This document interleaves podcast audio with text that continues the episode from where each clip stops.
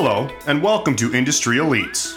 On this podcast, Industry Elite's very own Natalie and Vicky are going to be interviewing business owners and individuals who have made their mark in their respective industries. Dr. Terrell Strayhorn is an academic at heart. Currently, he is a professor and is also serving as the vice president for academic and student affairs. Since 2017, he has been president and CEO of Do Good Work Educational Consulting, LLC. Prior to this role, he served on the faculty of the Ohio State University and University of Tennessee, Knoxville. Terrell loves to write. He has published over 10 books and over 200 book chapters, journal articles, and other scholarly publications. He wants to write even more, including op eds, news, and blogs. Just as much as writing, Terrell loves sharing his ideas with others. He has given hundreds of invited keynotes and lectures at 700 plus universities, schools, companies, churches, and conferences across the globe. What drives his passion is the ability to connect his research and talents to some of the world's greatest needs, especially in the form of education. This is part one of our three part series with Terrell. On today's episode of Industry Elites, Vicki and I are really excited to talk to Nashville's very own Terrell Strayhorn, who is the CEO of Do Good Work LLC. And we're really going to be taking a deep dive into the current outlooks on college education system in the US due to COVID-19 and how students are really adapting to their current circumstances. So before we get into all that, Terrell, thank you for coming on today. Thank you, and thanks for having me. Glad to be here with both you and Vicki and looking forward to the conversation. Perfect. So, as we're going to be deep diving into a lot of those things, firstly, we just want to know how are you and your team at Do Good Work handling social distancing currently? So, Do Good Work is headquartered in Nashville, Tennessee, as you said. And Nashville, well, actually, I think Tennessee was one of the last state to invoke statewide stay at home order. And I think that took place somewhere in the month of March. But actually, since January, well, actually, the top of the year, we've been physically distancing, working remotely. Before COVID even occurred, half of our team worked remotely anyway. It was exciting to, well, it's not true. It didn't start off as exciting. I think at first it was unnerving for people to imagine staying at home and having to work remotely and not having the benefit of seeing each other face to face. But um, we were able to pivot pretty quickly at least as a as a company to working remotely using Microsoft Teams, holding meetings through Zoom. I've learned over the past couple of months to be innovative and creative in how I check in with my team as well yeah, as how sure. we share updates with each other. So that's been really exciting. Definitely. So as you've said with Nashville, you are already currently most part working remotely, but how is Nashville doing in general? Like are things opening up really quickly or are you guys still like half in, half out in terms of opening? As I understand it is although the state was a late comer, and I think the city was as well. I mean, Nashville's dubs itself as Music City USA, It's a really vivid nightlife downtown with you know bars and music scene and art creative arts. So i think that the mayor was hesitant to shut down that industry. But although uh, the city was a latecomer it is already starting to reopen I have not taken part in that, so I can't tell you the real updates. partly because, apart from the company being in, in Nashville, I too live in Nashville, and I live in the Germantown area, which was impacted or hit by a deadly tornado in oh, March. tornado, so yeah. Wow, yeah, that's so a lot. And then Corona right after. Oh my goodness. Right, exactly. And not only to mention, but on a personal note, I had the flu in late January. So it's like the flu and then the tornado and then Corona. So this year has been fraught with challenges. But just like City, I think the company and my team are all resilient. We've been able to bounce back from a lot of that setback and just to reset ourselves into this new normal. So I think the city is opening up. I think there's more there are more plans for restaurants and barbershops and so forth. There's no real word yet official word for schools, which is important for us because our primary client tend to be schools and colleges and universities. But we have started to really satisfy the needs of our clients using online trainings and webinars. So that's been great. Have you found that there's kind of a bit of a technology curve trying to implement these new I guess the new normal for kind of school setups, like with Zoom and all that other stuff. Just kind of thinking when I had online courses back in the day, and they weren't really the best setup. and that was kind of planned. So I guess now with everything just being like we have to figure this out, we have to figure this out now. Have you seen any like major hiccups with that or do you think it's kind of flowing relatively normal now? No, I think that's a very good question. We have seen that both within the company and in our engagement of our clients. So, you know, the cool thing about leading consulting firm is that hasn't been around forever. I mean, we're 3 years in operations, so relatively new, and I think that our youth as a company allowed us to successfully make this strong pivot in a short period of time. So we had not committed to long term contracts with any vendor or provider of our technology. So when we couldn't connect one on one, we moved to use GroupMe as a way of communicating. We were also able to implement Slack for inter office kind of communications. We could manage inter office kind of meetings and so forth through Zoom and Microsoft Teams without having to sign again or break pre existing contracts. And I think that's really hampered the ability of our clients and competition who have been in operation much longer, have had these long term contracts that they bidded for that they have to now negotiate out of. So I think that's on the company side we've benefited in terms of technology. And most of the team like i said before you know half of us were either remote working remotely from the very beginning. That's always been their point of connection with the company. Or we've used contractors over the course of time. So we we've subcontracted out the development of our website and a lot of our marketing materials.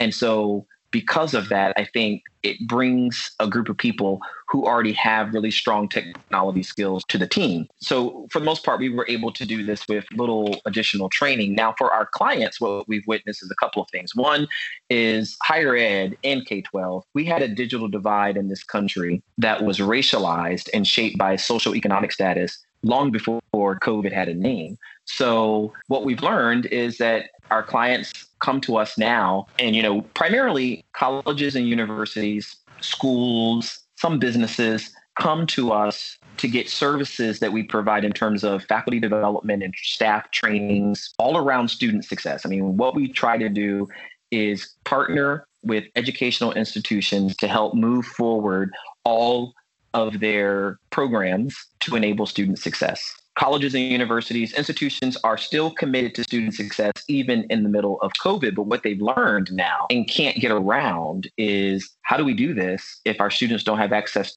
to technology? And what do we do if the student has a laptop or a smartphone, but they live in an area where they don't have reliable internet service. So what we're trying to and we and as a company, we are equity minded. We don't ignore the realities of race and social class in this country. So we try to help our collaborators, our partners, our clients think more equitably about these things and figuring out whether or not there are additional ways to deliver services and information to people who might not have access to reliable technology. And that's opened up a lot of new questions, I think, as well, because you think your question, Vicki, at the tail end was around some of the trends we're seeing. So mm-hmm. we were on a call just yesterday, I think, with a client who's actually abandoning Zoom. And that's not to put Zoom on you know blast or front street here it's just to call out an example where everyone who's keeping up will be familiar with the fact that, that we now have a new term zoom bombing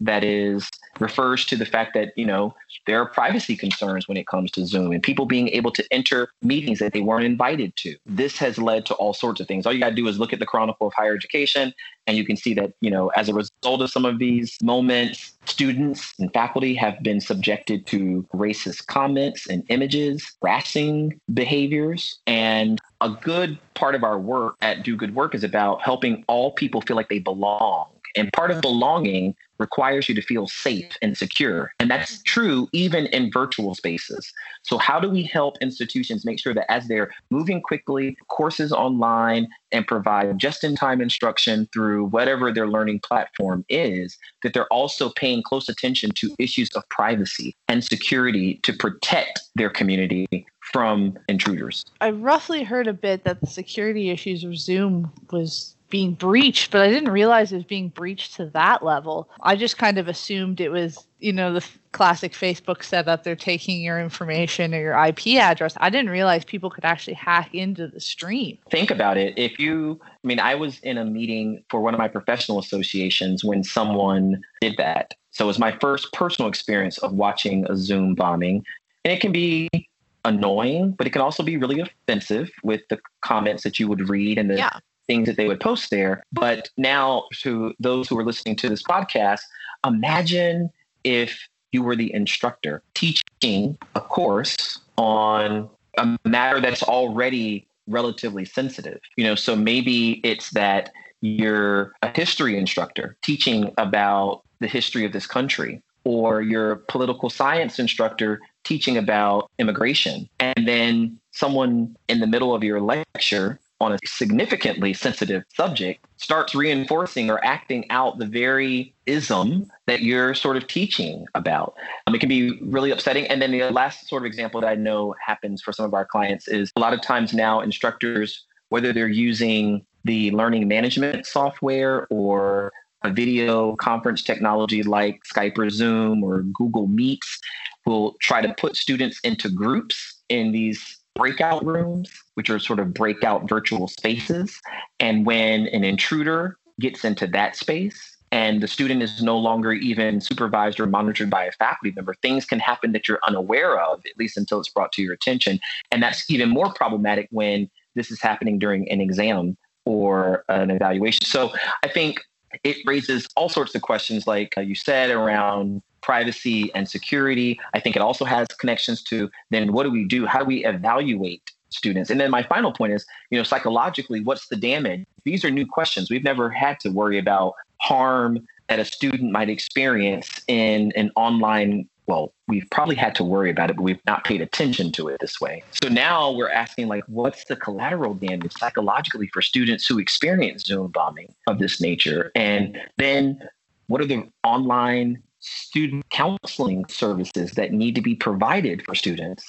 So I think we use the term new normal a lot. I know I do too. Yeah. Um, and this new is all but normal, but it is new and it is presenting us with new, presenting our clients with new issues. And it's forcing us as a company, and we see ourselves as partners to these institutions, to think in new and different ways about solutions. everyone's calling is like that new normal, but essentially it doesn't really feel like anything normal because it's not something that we've come across or that we've experienced. So, on a broader scale, from maybe just aside from Zoom bombings, but in a general aspect of, okay, taking education out of the classroom to solely online, that probably brings a lot more levels of anxiety. So, is that something that's really you've seen an influx in or reports back from other colleges? Is the high levels of anxiety? Absolutely. And that's a really great question. It's almost like we planned it, but I can assure our, you know, listeners we did not. I'm, I'm working on a paper right now that is, you know, everyone's trying to learn all we can about the coronavirus and the disease that it caused, um, COVID 19.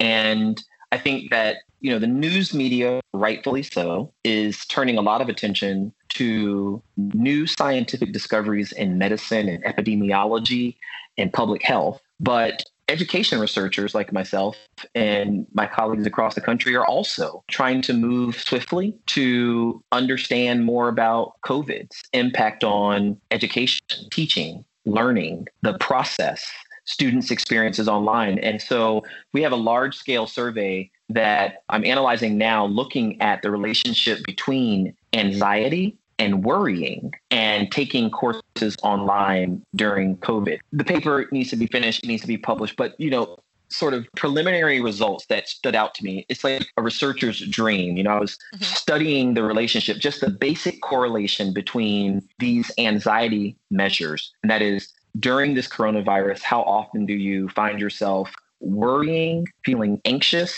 and out of breath, feeling depressed. So I correlated those measures with the frequency of taking courses online and found a strong positive correlation. So, said differently, individuals, and most of these are students, but there are also some adult learners in this sample who take courses online. And the more courses they take, the more likely they're to feel this, spend a lot more time worrying feeling anxious, feeling depressed and overwhelmed. And so I think it's exactly to your point, and that is that now we have new questions in front of us. And that is, you know, before we always talked about online learning as almost like a learning style. Like some mm-hmm. people preferred to learn in the classroom, some people preferred to learn online. But when you can only deliver instruction online, it's no longer a preference. It is the primary mode of delivery. So we need to pay attention to this and generate research that will provide answers to what are those what are people's experiences in these classes? How much time do they devote to learning online? So now there's a whole literature that existed before. No one hardly ever paid attention to it but it's getting you know all the buzz now around fatigue online fatigue. So you spend a lot of time in front of your computer. It's exhausting. Not just oh, for sure. you know, not just exhausting to uh, like exactly. We'll get lots of amens on that point, but you know, there's this is where education research about the frequency in which people engage learning materials online through videos and courses connects with some of our biological and medical research about the drain on our system. It, it, it, wears our eyes out. Sitting in that chair is just, it's not good for your body for long periods of time. And so we will have to think about if this is to continue. And most signs suggest that we will continue this through the fall for most institutions, but we also predict that we will start seeing the manifestation of long term engagement with the computer. So people will start complaining about and thinking about the setup of how do I sit at this computer this long? How can I balance my time so that I'm not in front of the screen all day long? You know, those who work in human factors engineering design are already at the fore thinking about ergonomic keyboards and mouse pads. Now, these are not new inventions. We had them before, but it'll become, as we're calling out, it'll become the new normal for people because we have not had to globally sit in front of a computer for even this podcast. But it'll raise all sorts of new questions. And I think as people think about taking courses, managing work and school with life,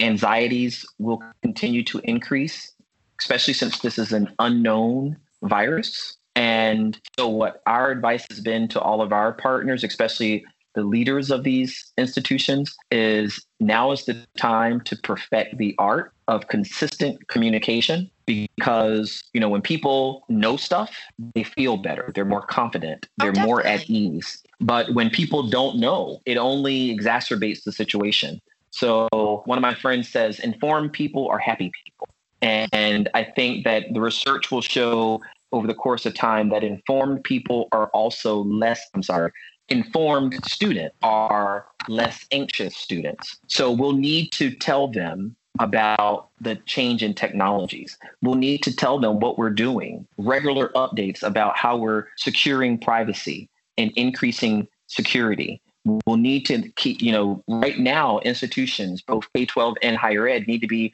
communicating with their constituents about plans for the fall. And this is the time, much like we see sometimes mimicked on the news, this is the time where it's okay to say we haven't decided yet. But here's where we are in the process. We're meeting here's who's going to make that decision. Here's where we're getting input. I think people want to know more than less now. And then my final point about this is this connects back to the thrust of my personal research agenda over years and that's on sense of belonging. When people know that you are thinking about them you may not know the answer. You know will we be open? Will we not? Will we be all online? Will it go back to in class instruction? It's okay. This is new. We're all faced with new questions it's okay to say you don't know, but when you communicate consistently and directly with people and let them know we're thinking about you, we are trying to make sure that you are going to be safe no matter what we do. We have your safety, your security, and your health at front of mind. It helps them know that people care about them. And that translates into a sense of belonging. Everybody wants to belong, and we feel like we belong when we feel like people care about us. So I think that's like state of the art kind of leadership and state of the art policy and practice right now in this this uh, crisis for education. one thing that I guess kind of forgive my ignorance on this, and I feel like probably our listeners too. Could you walk us through what an online class looks like now? Just because I'm going to date myself severely, but when uh, I was in college, when you had an online course, you basically logged on to the college or university's portal. You had an assignment with a rubric and a due date. And then the odd time you'd have almost like a Facebook setup where you could go in and comment and kind of have a group discussion. But that was as far as my online classes went. Is it different now? Like, do you have kind of teachers with webcams, like physically teaching, or is it still the same kind of setup? That's a great question. And to those in our listening audience, you know, I encourage you to do exactly what Vicki just did, and that is sort of think back to your experience in college and what it was like, whether you were on campus and it was all face to face. I mean, there will be listeners in our audience who will remember the old form of distance education where you sort of i've heard i wasn't alive but i mean I've, I've read about it where you sort of filled out your coursework and mailed it in oh. to well, a place. Right. So, and then to bring it forward to where we are today. So, what Vicki is your question is really getting at is the difference between what we're calling asynchronous online learning, not in time, and synchronous online learning, just in time. And you see both of these sort of taking place right now all across the country. And so I'll give you sort of a inside view of both. The asynchronous online course is much like your experience, uh, Vicki. That is, you might log into the LMS learning management software. Most people will be familiar with names like Blackboard and Blackboard. Uh, Canvas and Moodle. All of these can do the same thing. It's, it's the learning management software that's typically deployed for the institution. And so you log in and you might select, you'll see a list of all the courses you're enrolled in. You'll select on it the one you're trying to work on, go in, and a well organized asynchronous course would be organized into units. And much like we might remember from you know middle school or high school how teachers would organize our work into units you might have in a class on some aspect of biology a folder called mitosis and you click on that folder and it opens up and you know a truly asynchronous online course would have subfolders the readings for that week so you'd have something to read out of some online textbook or resource there might be some videos that you'd have to watch where the instructor might walk you through some demonstrations of mitosis and how cells divide and multiply. And then there might be some exercise, much like you alluded to, Vicki, where either you have to solve a problem and click submit, it goes to the professor for evaluation, or you might have to comment, like, what are three things you learned about mitosis from this unit? And then maybe by some set period, you'd have to go back and comment on your colleagues. That form of asynchronous online learning is taking place right now in a lot of places. But what we've seen more often than not, especially with the advent of smartphones and tablets and the mass availability of all of these video conference, free video conference forums like Skype, Zoom, Google Meet, you know, WebEx, there's just so many, you can hardly keep up, is the synchronous online course where you would still have a portal, online portal. So, you know, it still comes through the learning management software. You log into Canvas or Blackboard, you click on your class, and in synchronous online courses, you know, it's almost like the face to face experience. You have, you know, history 201 on Wednesdays at noon, and everyone logs in on Wednesday at noon, including your instructor. And you log in and much like we're here for this podcast, you would look at your screen and you see the images, if their camera is turned on, of everyone in your class and your instructor. And the instructor, in most of these cases, would share their screen, which provides you access to their slides, and they would lecture or go over some examples, maybe in a math class. I'm really interested. I want to see the experience of like what happens. I was a music major and a religious studies major as an undergrad. So I'm really curious to see what this looks like in music and the creative arts. Like, how do you teach music and dance online? Yeah. Um, but I'm sure it works some of the same way. So you could sit here and you'd watch your instructor on the screen teaching in real time. You could click a button to raise your hand and you'd be called on and ask questions, and you unmute your computer and you speak. So, I mean, that's the way that more institutions are doing it now. The only difference there, of course, is it takes place on a set day and set time through the same platform. It can be, you know, learning can be reinforced through. So, I've taken courses online where they're eight, they're synchronous. I have to meet my professor and my classmates at a certain day and time, but learning is reinforced through asynchronous material. So before the next class, you have to read and complete some assignments and so forth. Hmm, that's kind of an interesting setup. See, I was graphic design and social media. So mm-hmm. I was kind of thinking how that would work for me because for a lot of like I had art history and all those kind of standard lectures, but I had like a Photoshop class, for example, and then the teacher would be like, click here, click there, click here. But it would just be kind of interesting on how that would work remotely because if you weren't finding it, the teacher can't come over and just like click it for you. It'd be like, see that dot at the top, top left, keep going. Right. Right. Oh, so yeah, let me react to that, if I may for two points. One is, you know, I think no one, you know, I believe is going to ever suggest that COVID was a good thing because I don't believe it was. I think it's by definition a crisis, a pandemic. It has, while I think we have learned how to use technology both in business and education, but also personally. I mean, my parents use video conferencing technology way more now than they ever did before because they had to in order to stay connected to a family. So I think although we have learned to be resilient as a nation and as a globe, as a world, to make it through this, this crisis has revealed some serious vulnerabilities in our systems. It's, you know, uncovered some systemic problems in our communities in terms of the racial and social class disparities as it comes down to cases and infection and deaths and so forth. But what my point is, even out of this very bad situation, we have learned some things. And I think it has, in the long run, we will be strengthened, revitalized, and stronger as countries, as a nation, as corporations, institutions, communities, and families and individuals.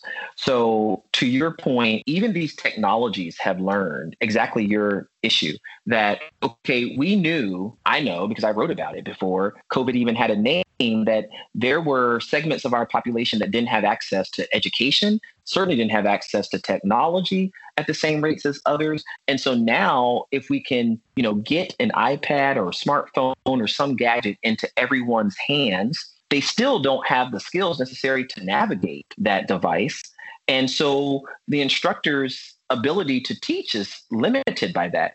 So what you've seen and you've seen it across all the major platforms we talked about is, you know, artificial intelligence has been scaled up and deployed across all of them. So the there's little chat bot that can help a student who's saying like I can't see the PowerPoint. What do I do? You don't have to uh, stop the instructor. There's a little help button. You click oh, on wow. it, and you can have this dialogue with this artificial intelligence that's already been programmed to walk you through. Hey, look in the upper right hand corner. Look for three dots. Click on that, and before you know it, you've solved the problem.